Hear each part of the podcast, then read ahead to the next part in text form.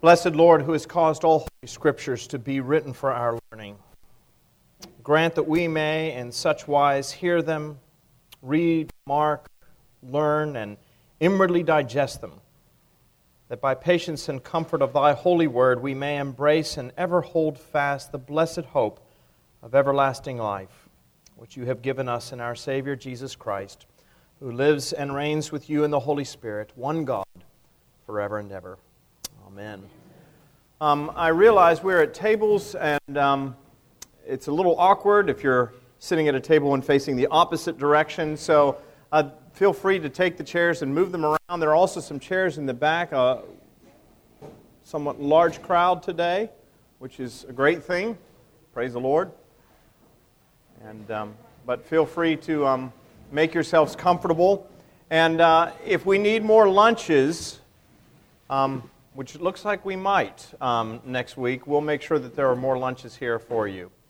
So, if you're visiting with us today or you're here for the first time, we are delighted to have you. Welcome.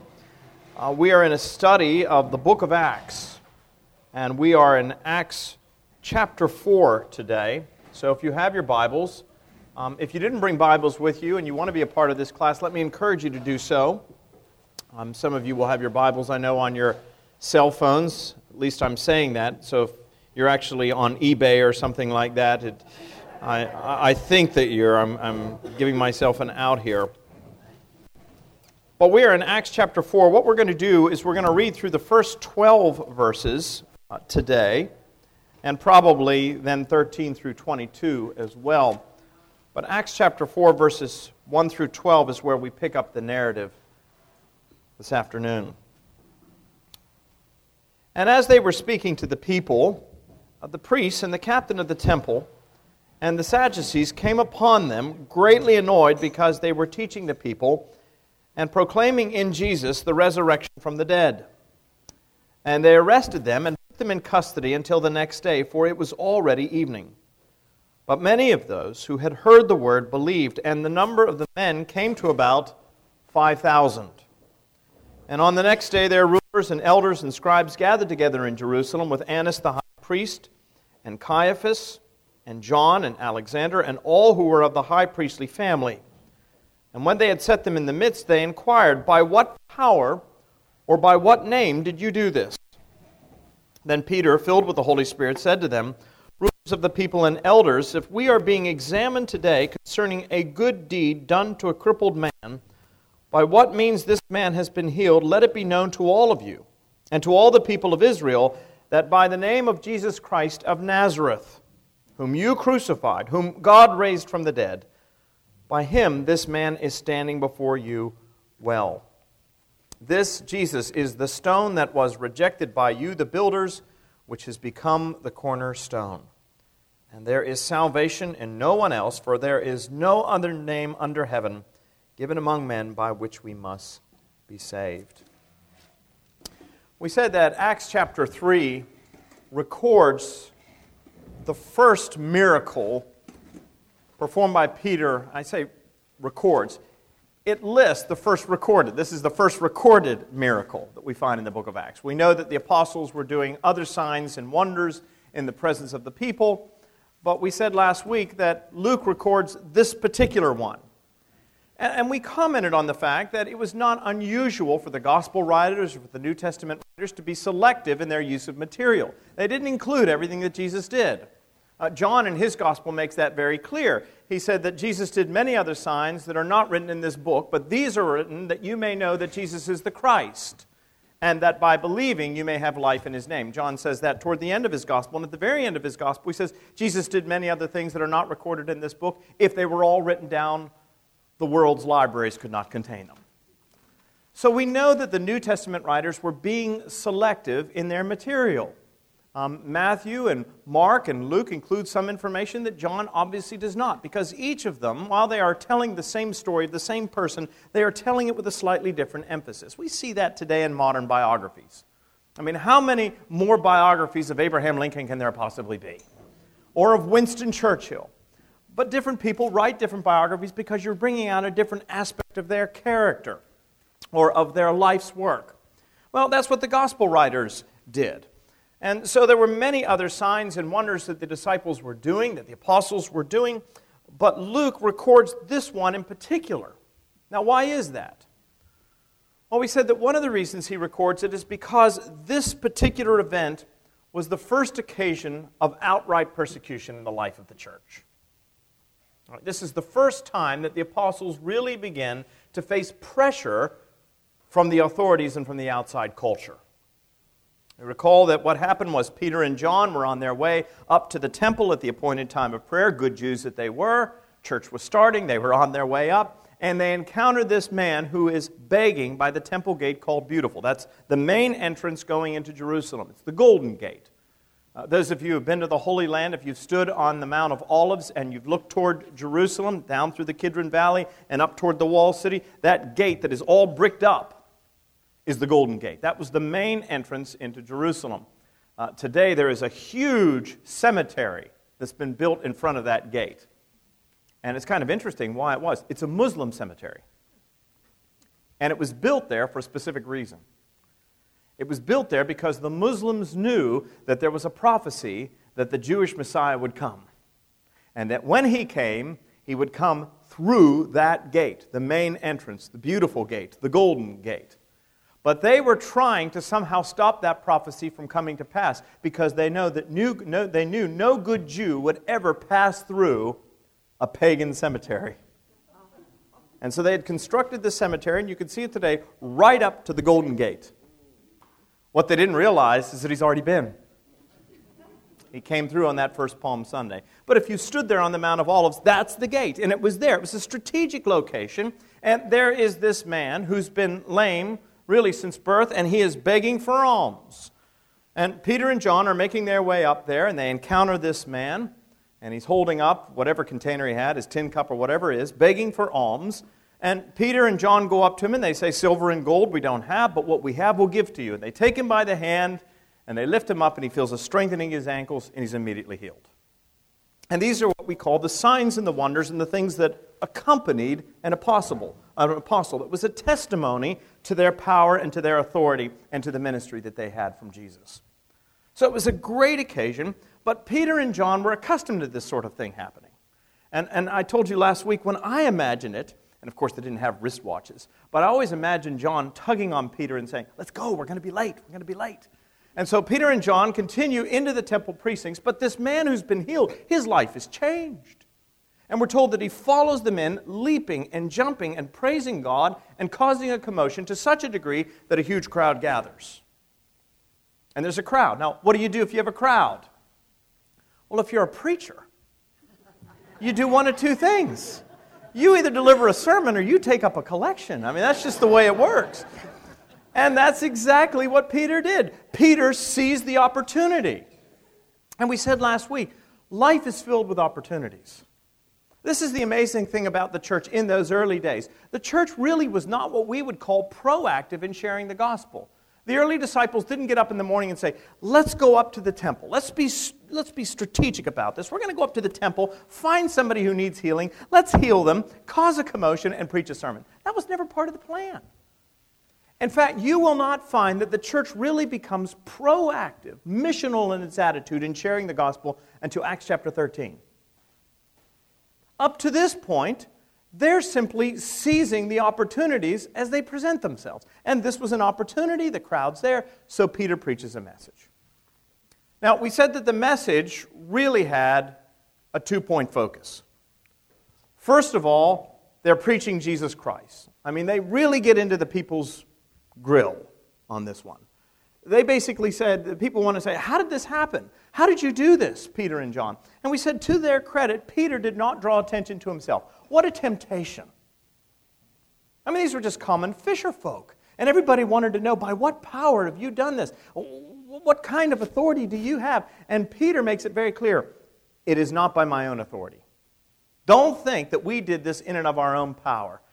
What a great example. It's the same example that we get from John the Baptist. We're told when John was out there preaching in the Judean wilderness as Jesus' ministry was just about to begin, John, the last of the Old Testament prophets.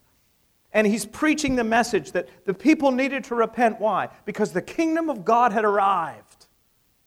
And we're told that all of Jerusalem and Judea went out to John, confessing their sins. It was a great event. The Holy Spirit was at work in the lives of these people, and an official delegation was sent out from Jerusalem to inquire as to whether or not John might be the Messiah.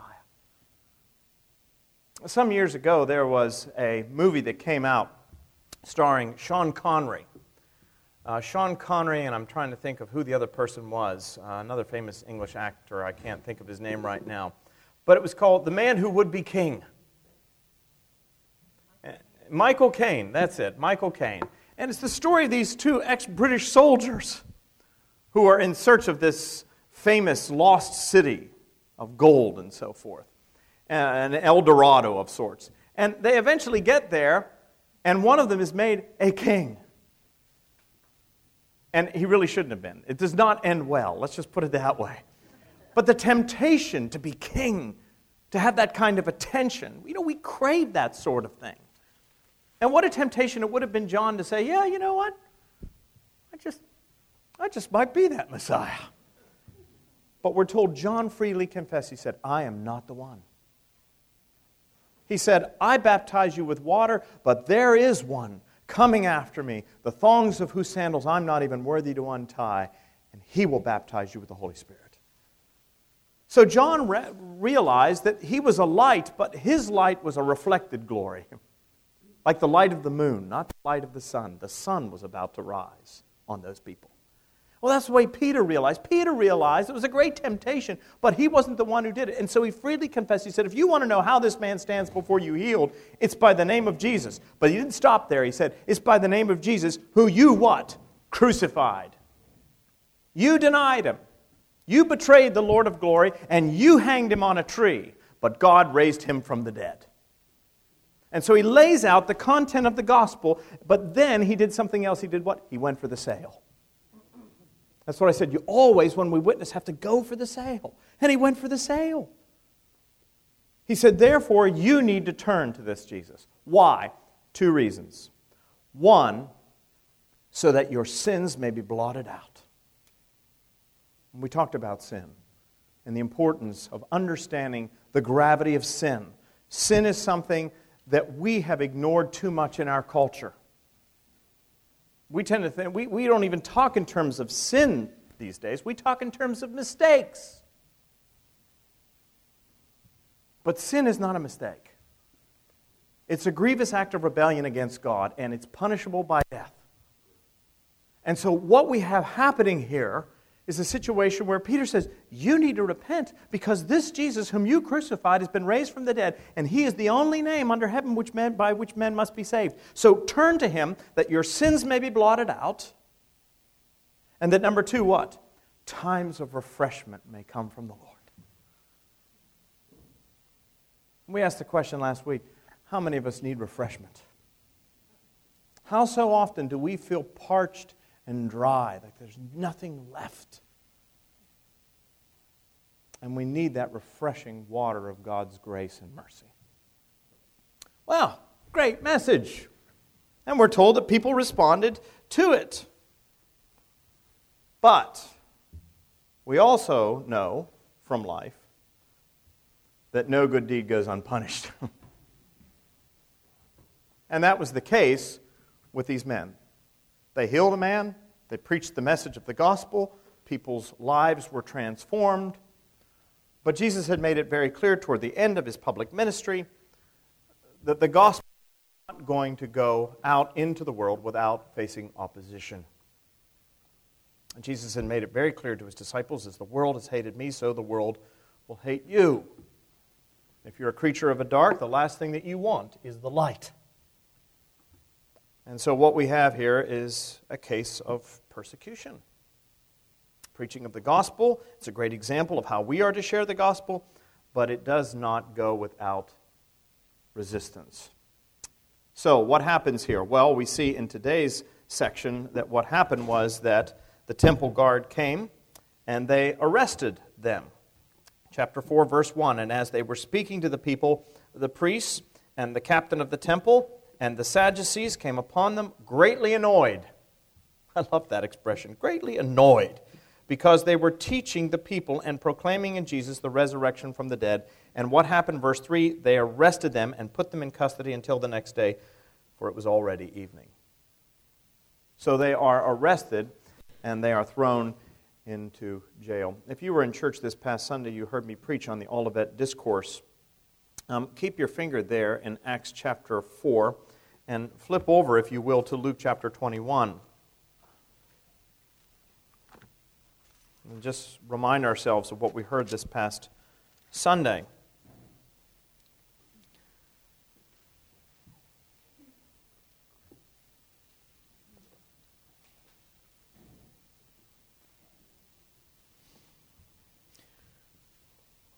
Luke chapter 21, beginning at verse 5. This was the gospel lesson this past Sunday, and this is what Jesus said to the, the apostles. He was speaking of what the end times would be look, looking like, and we said in church on Sunday, the end times are really that whole period of time between the Lord's ascension and his return in glory, which means you and I are living right now in the end times. And Jesus is telling his disciples this is what you can expect to see in the end times. And he says this, beginning at verse 10. He says, Nation will rise against nation and kingdom against kingdom. There will be great earthquakes and in various places famines and pestilences, and there will be terrors and great signs for heaven. But before all this, they will what? They will lay their hands on you and they will persecute you, delivering you up to the synagogues and prisons, and you will be brought before kings and governors for my name's sake. Verse 16.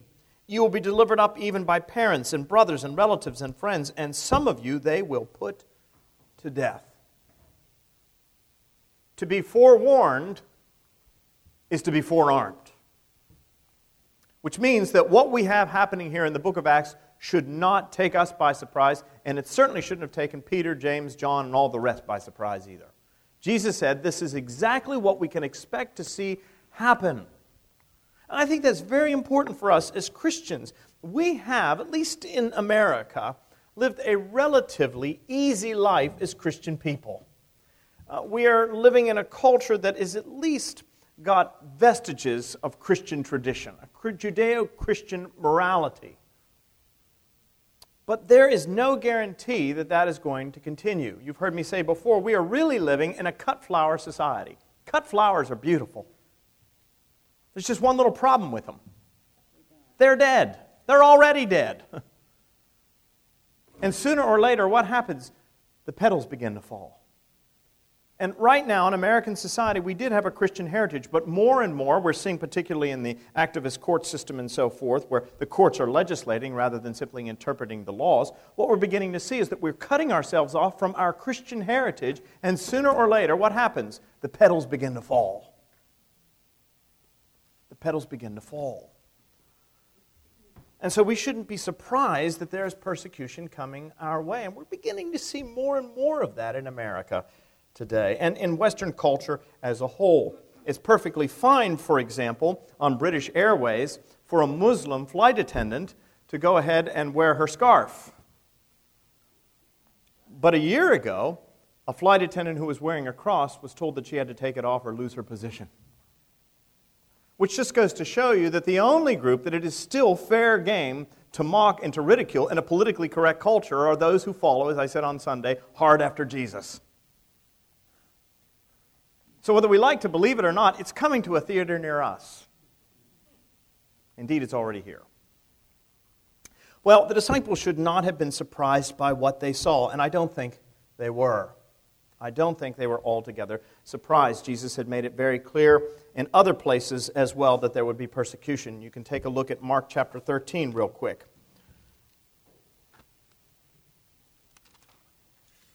And the reason why we're looking at all of these passages is to see that Jesus didn't say this once. you know, when Jesus says something once, we ought to pay attention. When he says it over and over again, we ought to, as that collect that I started with says, read, mark, learn, and inwardly digest it. And in Mark chapter 13, verses 9 through 11, Jesus said this But be on your guard, for they will deliver you over to you will be beaten in synagogues, and you will stand before governors and kings for my name's sake to bear witness. And the gospel must first be proclaimed to all nations. And when they bring you to trial and deliver you over, do not be anxious beforehand what you are to say But say whatever is given to you in that hour, for it is not you who speak, but the Holy Spirit. And brother will deliver brother over to death, father his child, and children rise against parents and have them put to death. And again, here it is, and you will be hated by all for my name's sake.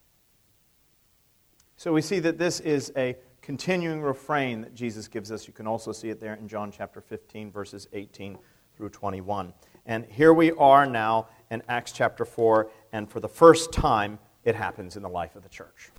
Jesus' prophecy comes to pass. They preach the gospel, but no good deed goes unpunished, and they are seized.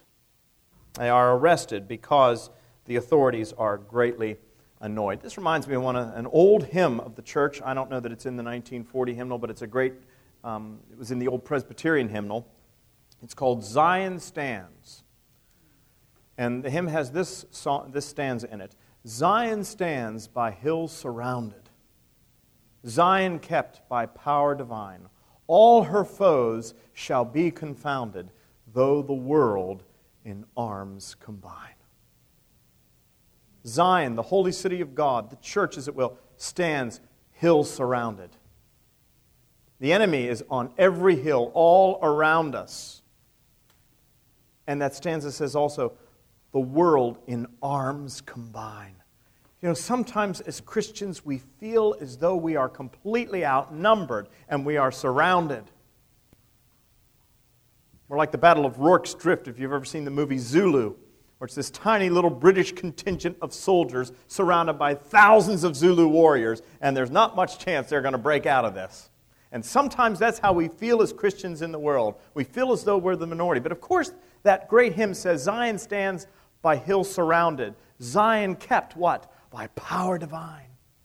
All her foes shall be confounded, though the world in arms combine. So we need to remember greater is he that is with us than he that is in the world. But the reality is sometimes it does seem like we are outnumbered.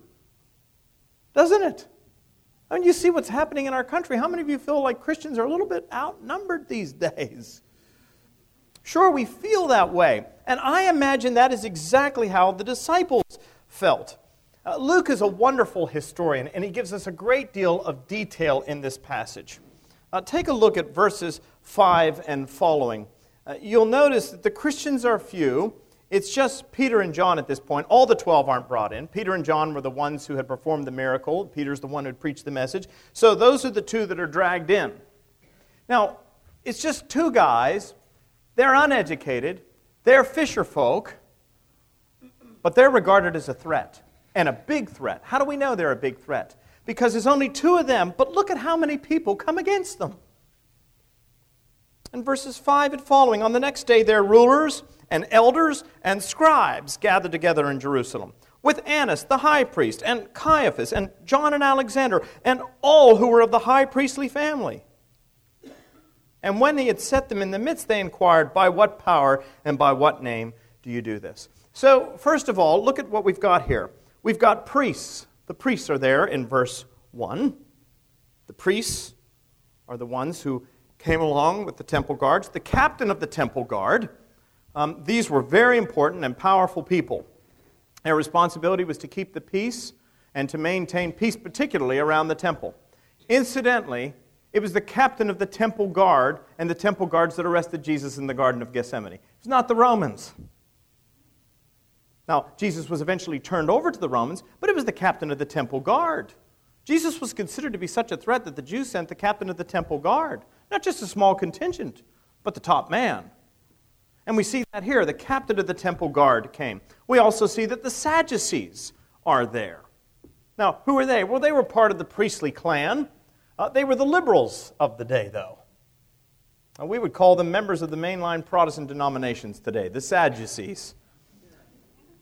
We read in verse 5 the rulers are there, the elders are there. Verse 5 the teachers of the law are there.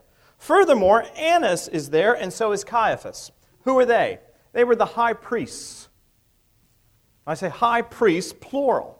Technically, there was only one high priest and you inherited that position. The real high priest was a man by the name of Caiaphas. But Caiaphas did not necessarily cooperate with the Romans very well. And so they basically kicked him out and replaced him. How do you think this is going to work in the family dynamic? With his son in law, Annas. But the Jews always regarded Caiaphas as the high priest, although Annas had the power. And so Caiaphas had the influence, Annas had the power, both very important people. Incidentally, same two high priests that Jesus was brought before. On the night before he was actually executed, he was kept in a cell beneath the palace of Caiaphas, the high priest. So these are the very same authorities that conspired to put Jesus to death. And they're all coming now against Peter. Furthermore, we're told John, Alexander, and other members of the high priest family. So this is power, folks. This is power. This is influence. And they're all coming against little Peter and John. You think they felt outnumbered? You think we're going to feel outnumbered? Sometimes we look at what's taking place in the court system, we take a look at what's happening in government, and we think that we have no voice whatsoever. And that's how they must have felt as well. Well, you've got to ask yourself we're told that the leaders, all of these people, were greatly annoyed. Well, what had them upset? Why were they greatly annoyed? Because Peter and John had healed a man? I mean, what's wrong with healing a person? And, and, furthermore, this really, we're not even told happened on a Sabbath. Now, we understand that Jesus got in trouble for doing things on a Sabbath, but that's not necessarily the case here. They were on their way up to the temple, but it doesn't say it was the Sabbath, so why are they all bent out of the frame? What's the issue here? Well, Luke makes it very clear what the problem was. The problem was that they were teaching the people greatly annoyed, verse 2, because they were teaching the people. Peter, John had no schooling. They hadn't been to any of the rabbinical academies. They had never been formally licensed to preach. Um, some of you have asked the question when I um, preach, I often wear these preaching bands. And some of you have asked me about those. They say, well, those are Presbyterian. They're not Presbyterian. Presbyterians sometimes wear them, but they're Anglican. And they're called preaching bands because in the Church of England, there are only two groups within society that are licensed by the Crown to speak publicly. They are barristers in a courtroom and clergy of the Church of England. And so those preaching bands are a sign of their authority to speak publicly. And if you've ever seen one of those British costume dramas, uh, you've seen barristers wearing their powdered wigs and their preaching bands. And clergy wear those preaching bands as well because they are authorized to preach and to speak. Well, the problem with these guys is they didn't have preaching bands. They weren't authorized to speak. They hadn't been to rabbinical academies. They'd never gone to seminary, and yet they're out there preaching publicly. And the problem was that they were preaching and they were teaching in the same way that Jesus taught. And how did Jesus teach? Well, you could take a look at those references on your own in Matthew chapter 7 and Mark chapter 1 and John chapter 7 and so forth. We're told that when Jesus preached, it was like E.F. Hutton. You remember what happened when E.F. Hutton talked? Everybody listened. We're told that when Jesus spoke, he did not speak as the scribes and the Pharisees, he taught as one having authority. Look at the Sermon on the Mount sometime. You have heard that it was said, but I say to you. In other words, I know what other people have said, but I am now speaking to you. And Jesus is speaking as one having authority, and the problem was that people listened to him. They were drawn to Jesus. I think sometimes our contemporary pictures of Jesus get him all wrong. We have a tendency to sort of, the pictures that you see of Jesus in artwork sort of give you this weak, effeminate, pusillanimous Jesus. I don't think he was anything like that. My goodness, he traveled all over the country, walked everywhere he went, so he must have had muscles. He worked in a carpenter shop. And furthermore, who's attracted to that kind of pious, saintly person who's of such, you know, so heavenly minded he's of no earthly good to anyone? Who's attracted to that kind of a person? Jesus must have been a charismatic figure. He had that ability to draw people in. He told stories in such a way that they found themselves captivated. The scriptures came alive when Jesus spoke. And the Pharisees and the scribes hated him for it. Because he taught as one having authority and they didn't. They had the authority, but when they taught, hardly anybody listened. And so they were jealous of Jesus. If you really want to know what the problem was, they were jealous of Jesus. They knew who he was. John chapter 3, Nicodemus said, We know. Nicodemus, who was a member of the, the, the, Jewish ruling council, the Sanhedrin, a Pharisee, we know that you are a man sent from God because nobody could do the things that you were doing unless God were with him. So they knew who he was, and yet they hated him anyway because they were jealous. Well, here's the problem two fishermen. They don't have any of the training. They've never been authorized by the authorities to speak, and yet they're out there speaking, and crowds are coming and listening to them and going after them. So that's part of the problem. They are speaking, and they're speaking with authority. Where'd that authority come from? We've already said that over and over again, Peter always made a mess of things, didn't he? Now, all of a sudden, on Pentecost, filled with the Holy Spirit, he stands up and speaks, and 3,000 people are converted. 3,120 people. Start out with 120. Peter preaches, there are 3,120. What does this text say?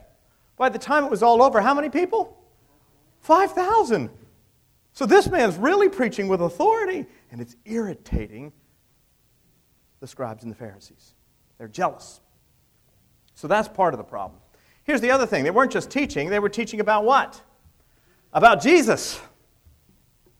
Which makes things complicated. Why? Because, as Peter had already said, it's this Jesus whom you crucified, and they had. They were so, so jealous of Jesus, they decided to get rid of him. The assumption was you've got this problem. What do you do with it? Well, you kill it. And if you kill it, eventually the movement will die. I don't know if you're aware of this, but during the first century alone, there were over 100 messianic movements. Over 100. That's an average of one a year. That's why the city of Jerusalem was destroyed in the year 70 AD. It was because of a messianic uprising, and the Romans came in and destroyed the city completely. So there were all kinds of messiahs, all kinds of, of you know, false saviors that appeared on the scene claiming that they were going to deliver the Jews from their captivity to the Romans. The Romans knew how to deal with messianic movements. You cut off the head and the body dies. And that's exactly what they had done with every movement. There was only one messianic movement, listen to this, in the first century, where they killed the Messiah and the movement continued to spread. And that was the Jesus movement. So that's what they're worried about here. They're not just teaching with authority and people are going after them, but they're going after them because of Jesus. Now, we thought we dealt with that. And it's showing itself again. And we can't have that. And it wasn't just that they were teaching about Jesus, they were teaching about the resurrection. That this Jesus, whom they crucified, was alive again. So that was a problem for the Pharisees. Because, my goodness, they thought they dealt with the problem, and the problem's still there. In fact, the problem is growing, in spite of the fact that this Jesus had been killed. And it was a problem for another part of the crowd the Sadducees. Why? Because they didn't believe in the resurrection. Now, normally the Pharisees and the Sadducees had nothing to do with each other. The one thing they had in common was that they both hated Jesus. My enemy's enemy is my friend. Uh, keep your finger there for a moment and turn to Acts chapter 23. And in about, oh, year and a half, maybe we'll get to Acts chapter 23. Acts chapter 23, verses 6 through 9. Uh, this is the Apostle Paul. We haven't even gotten to Paul. He hadn't even appeared on the scene yet. He's not even been converted. But we get to Acts chapter 23, verses 6 through 9. This is the story of Paul. Basically, the, the book of Acts can be divided into two parts. The, the first part of the book of Acts deals with the ministry of Peter, the second part deals with the ministry of the Apostle Paul. But when you get to Acts chapter 23, verse 6, we're told about Paul being dragged before the Jewish ruling council. Um, indeed, before Ananias.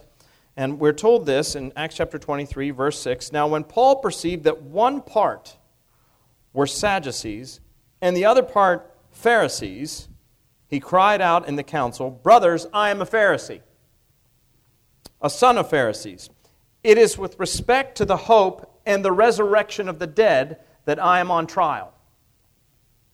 And when he had said this, a dissension arose between the Pharisees and the Sadducees, and the assembly was divided. For the Sadducees say that there is no resurrection, nor angel, nor spirit, but the Pharisees acknowledge all of these. And then a great clamor arose, and some of the scribes of the Pharisees' party stood up and contended sharply, We find nothing wrong with this man.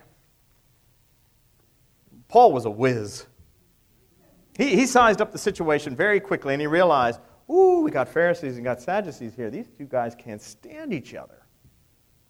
So he says, well, listen, if you want to know the truth, the only reason I'm here is because I believe in the resurrection. The Pharisees say, well, nothing wrong with that. And the Sadducees said, oh, yes, there's something wrong with that. Who believes in the resurrection? Well, we believe in the resurrection. And all of a sudden, these two people are fighting with each other, and they've completely forgotten about Paul.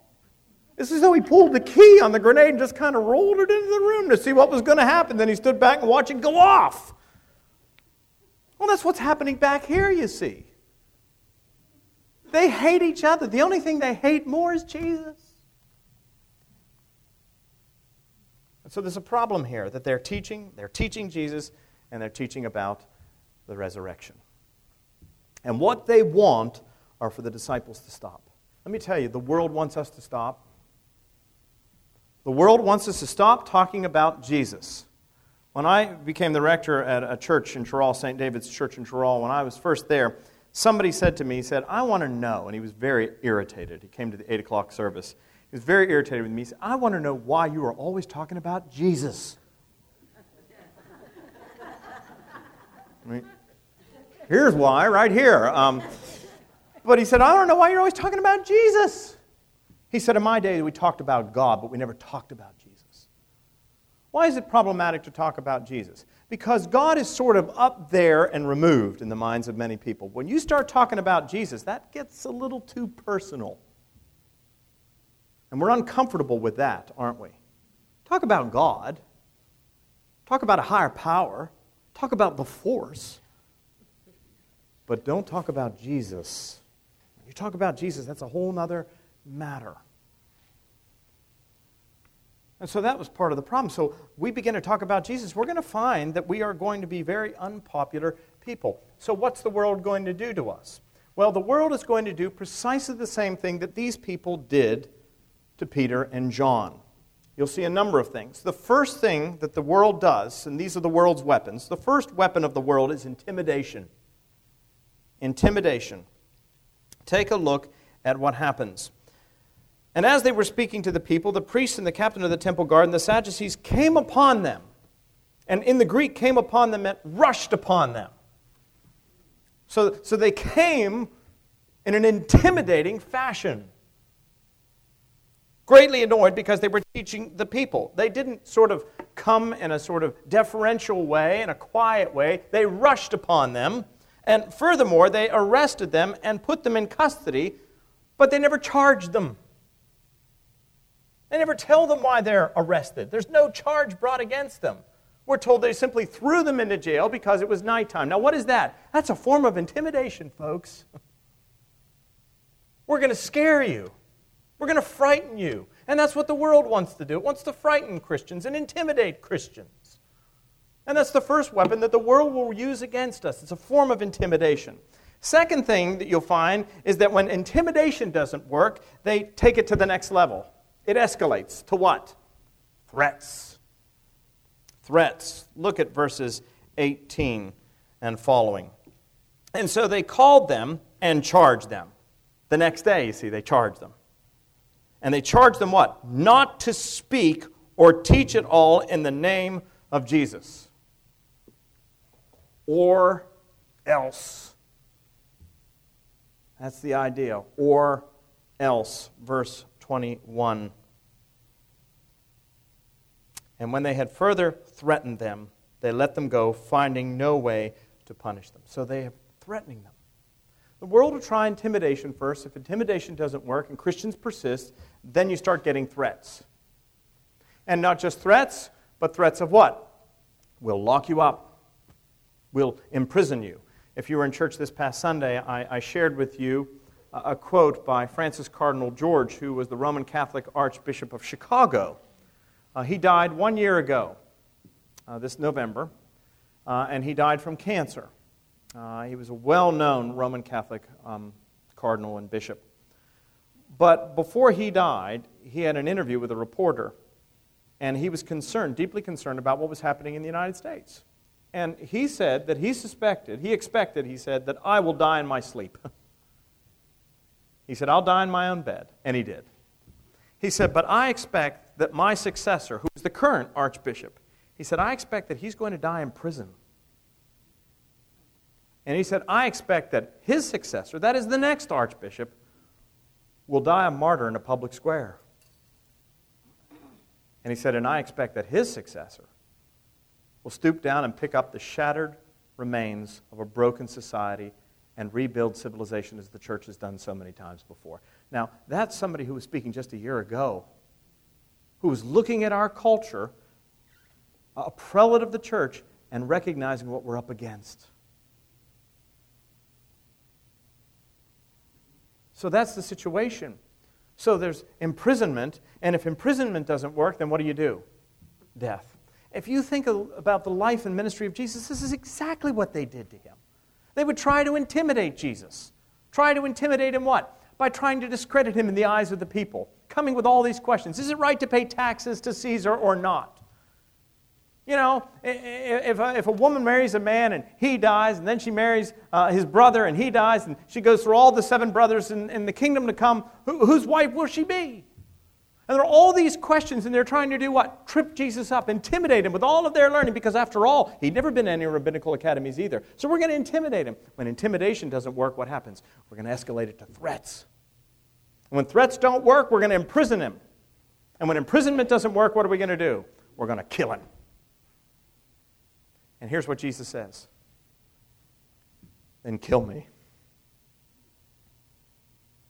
And the minute he said, Kill me, all their power was gone. They had no more weapons left. That is why Jesus said, He who would seek to save his life will lose it. But whoever loses his life for the sake of the gospel will ever surely find it. The only thing they can do is kill you. Now you say, well, that's the only thing they can do? But if you're a Christian, what? It's not the end. When we were going through all of this business with the Episcopal Church, and uh, I, I, maybe I shared this with you before, I was, I was troubled. I mean, I'd worked for a lot of years. I had a wife and four children that I needed to care for, and uh, the Episcopal Church made it very clear we will freeze your pension. And it's a defined benefit plan, so it's based upon years of service.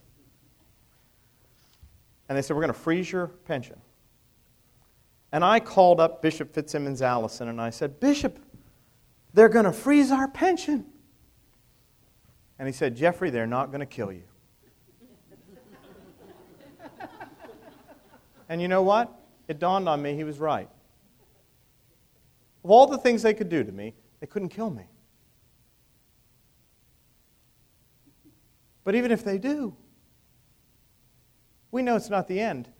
Listen, folks, this may be a revelation to you. But none of us is getting out of here alive. We're all dying sooner or later. You know, that old tombstone in, in, in, a quiet churchyard in Stafford, Virginia says, Dear pastor, pause as you walk by. As I am now, as you are now, so once was I. As I am now, so you shall be. 'tis best to prepare to follow me. It's true. Now, I love that tombstone because somebody took a stone and carved underneath it, To follow you, I'll not consent until I know which way you went. but the point is, we do have to be ready, don't we? But that's the charge that they're bringing intimidation, threats, imprisonment, death. And ultimately, every single one of these men, with the exception of John, was martyred. They killed Jesus, but the movement didn't stop. They killed Peter and James and John. Well, John was at least died in Patmos, but they killed Peter and James and Andrew and all the rest. And guess what? The movement didn't die. It's like trying to stamp out a forest fire. Oftentimes, when you stamp it out, the only thing you do is succeed in spreading it. And the more they killed these people, the more it spread. The old expression is the blood of the martyrs is the seed of the church. Those portions of the Christian church right now that are growing the greatest uncontrollably, despite the best efforts of the world, are those places where the church is under the cross. In the places where the church is not being persecuted, the church is languishing. And I have my own theory as to why that is. Cotton Mather was a great 17th century preacher. The only thing he's really remembered for is the Salem witch trials, which is unfortunate. But he was really a great Puritan preacher. And one of the things that he said was this He said, Wherever Christianity has gone, it has left people better than they were before. Christianity breeds affluence. And if you look at Western culture, that's true. The wealthiest countries, the most educated countries in the world are Western countries, and they have a what? They have a Christian heritage. But here's what he said He said, The problem is, wherever Christianity has gone, it has always bred affluence. But then the daughter devours the mother. That is to say, the affluence devours the very faith that brought it into existence. And we're seeing that. That's why Jesus said it's easier for a camel to go through the eye of a needle than for a rich man to enter the kingdom of heaven. So, as much as we want to pray for the persecuted church, I know St. Michael's did a wonderful evensong uh, for the persecuted church, and we need to highlight that. We need to understand that Christians are being persecuted on a regular basis throughout parts of the world in a way that we cannot even imagine. The fact that we are isolated at a cocktail party because we want to talk about Jesus is not persecution. It just isn't. Sorry. Maybe impolite, but it's not persecution. But where the church is being persecuted, we should pray for these people, but we should not lose heart because it is the greatest witness in the world. Do you know the story of Thomas Cranmer, Hugh Latimer, and Nicholas Ridley? The Oxford martyrs they were bishops um, in the Church of England. They were Protestant bishops. And Queen Mary uh, had ordered that they recant their Protestant faith belief in the doctrine of justification, the supremacy of the scriptures over the supremacy of the magisterium, etc. And two of these men, Nicholas Ridley um, and Hugh Latimer, Nicholas Ridley was the Bishop of London, one of the um, co authors of the Book of Common Prayer, and Hugh Latimer, who was the Bishop of Worcester. They were both arrested order to recant their faith. They refused to do so. They were tied back to back in a public square in Oxford, and they were going to be burned alive. And Ridley was anxious. He didn't recant his faith, but he was very anxious. And they were tied back to back. And as they lit the flames, Hugh Latimer cried out, the older man to the younger, Take heart, Master Ridley, for we shall this day light such a fire under England as I trust shall never be put out. And they did. They did. And they actually inspired Thomas Cranmer, who we all know is one of the great heroes of Anglicanism. He watched those two men burn to death. And when the Queen ordered him to recant his faith, he did. He recanted it. In a moment of weakness, he recanted his faith. And the Queen said, He'll burn anyway. And so they took him out and uh, tied him to the same area, same stake that these other men were martyred in. And they lit the fire. And as they lit the fire, he somehow managed to get his right hand free. And he shouted out, Let the hand that denied Christ, because he'd signed the recantation, he said, Let the hand that denied Christ burn first. And he held it down into the flames until it was completely consumed. And that was the turning point in the English Reformation. Queen Mary never stood a chance. Because all of a sudden people saw these men die, and not die as cowards, but die as heroes for the sake of their Lord who had died for them. And that paved the way for the Elizabethan settlement and for Anglicanism as we know it today.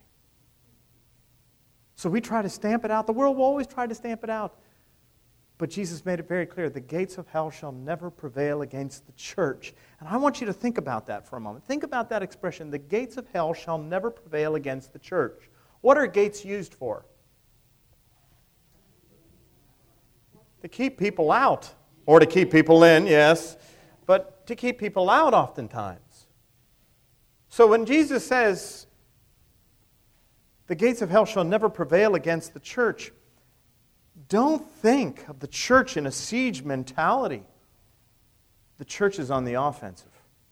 The church is moving out into the world.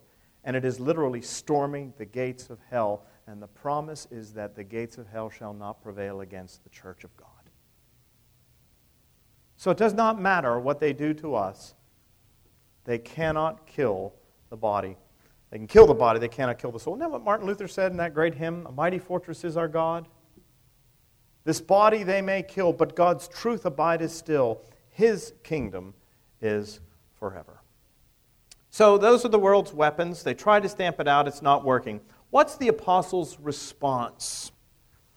How do the apostles respond in the midst of this? Well, take a look at verse 8.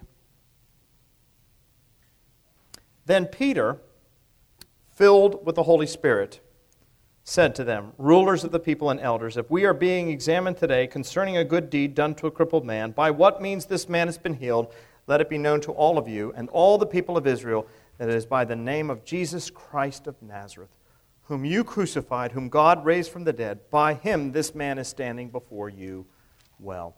Filled with the Holy Spirit. We don't have time to look at those Old Testament references. You can look at them yourself. But what is interesting is at this point, Peter could have been very intimidated. He could have soft pedaled it, but he didn't. We're told he was filled with the Holy Spirit, the same Holy Spirit that filled him on Pentecost, came and filled him again and he spoke. And again, he realized an opportunity.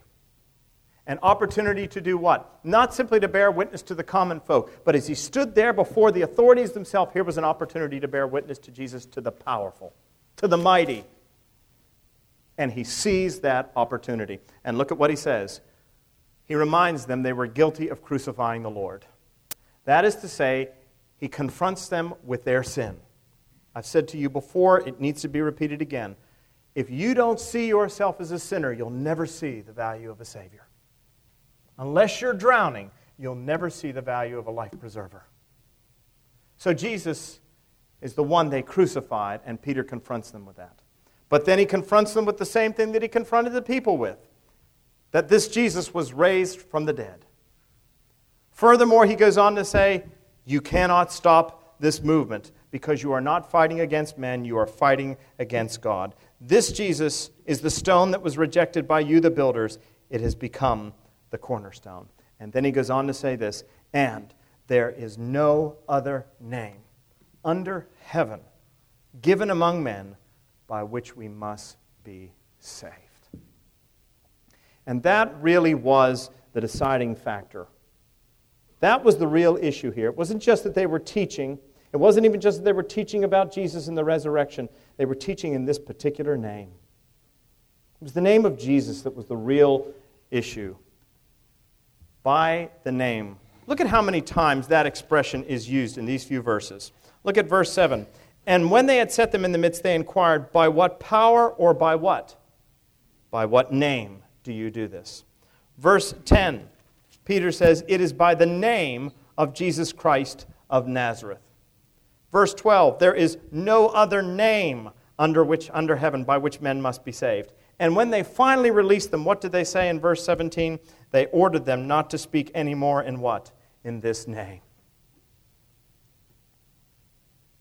How many of you are Christians today? You bear the name.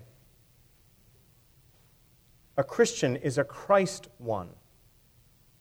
You bear the name of Jesus. How many remember this old television show? Anybody? What is that? Sergeant Preston of the Yukon. Somebody remembers that. You could still get the reruns on YouTube. Sergeant Preston of the Yukon. It is a television show back in the, in the, I guess it was in the, in the 60s, the early 60s. And, you know, when they were at all the westerns on, Hopalong Cassidy and all those other Sergeant Preston of the Yukon was the Canadian version of it. He was a member of the Royal Canadian Mounted Police, the Northwest Mounted Police. And I used to watch that show, and he always had his dog King. That was his dog King. And he rode a horse called Rex. And I was always impressed with Sergeant Preston of the Yukon. And he was always round up these bad guys, these loggers and lumberjacks that were out there causing trouble. And anytime he went out, he would shout to them, Stop! In the name of the crown. He was calling them to account in the name of what? The crown, the authority. That's what Peter is saying. You and I go forward under the authority and in the name of Jesus Christ, to whom every knee will one day bow and every tongue confess that he is Lord. You do not go forth in a world that is trying to intimidate you with weakness. Zion may stand by hills surrounded, but you go forth in the name of Jesus that made this crippled man well, that raised people from the dead. It is the name of Jesus by which men are saved and redeemed. Day in and day out, you have nothing to fear. There is no power on earth that is greater than the name of Jesus Christ. And you bear that name. So Zion may stand by hill surrounded, but Zion is kept by a power divine by the name of Jesus and all her foes shall be confounded, though the world in arms combine. They killed Jesus, they imprisoned the apostles, and eventually executed them. And guess what? We are still here today. And even if they kill us now, the name of Jesus will always, always prevail. So don't be fearful. Some years ago, Franklin Graham was asked to give the invocation at an inauguration. And he was told what he could say and what he couldn't say. And he got up there and he said the prayer and he prayed in the name of Jesus. And it caused a huge stir. How dare he do that? And Franklin Graham made it very clear. He said, You asked me to give the invocation. I am a Christian. I bear that name, and it's in that name that I speak, that I bear witness. And it's in that name that, God willing, I shall die. May the same be true for you and for me. No matter what the world brings against us, the gates of hell cannot prevail. Let us pray. Heavenly Father, we give you thanks and praise for the example of the apostles. We thank you for Peter and John, unschooled men. They didn't have a college degree or a graduate degree, no seminary training, but they were filled with the Holy Spirit. And they were fearless. The world brought everything in its arsenal, every weapon it had against them. But they had the greatest weapon of all the name of Jesus that makes the wounded whole, that raises people from the dead, that opens the eyes of the blind and makes the lame leap for joy. Grant us the grace as Christians to bear that name with humility and with power. For we ask it in Jesus' name. Amen.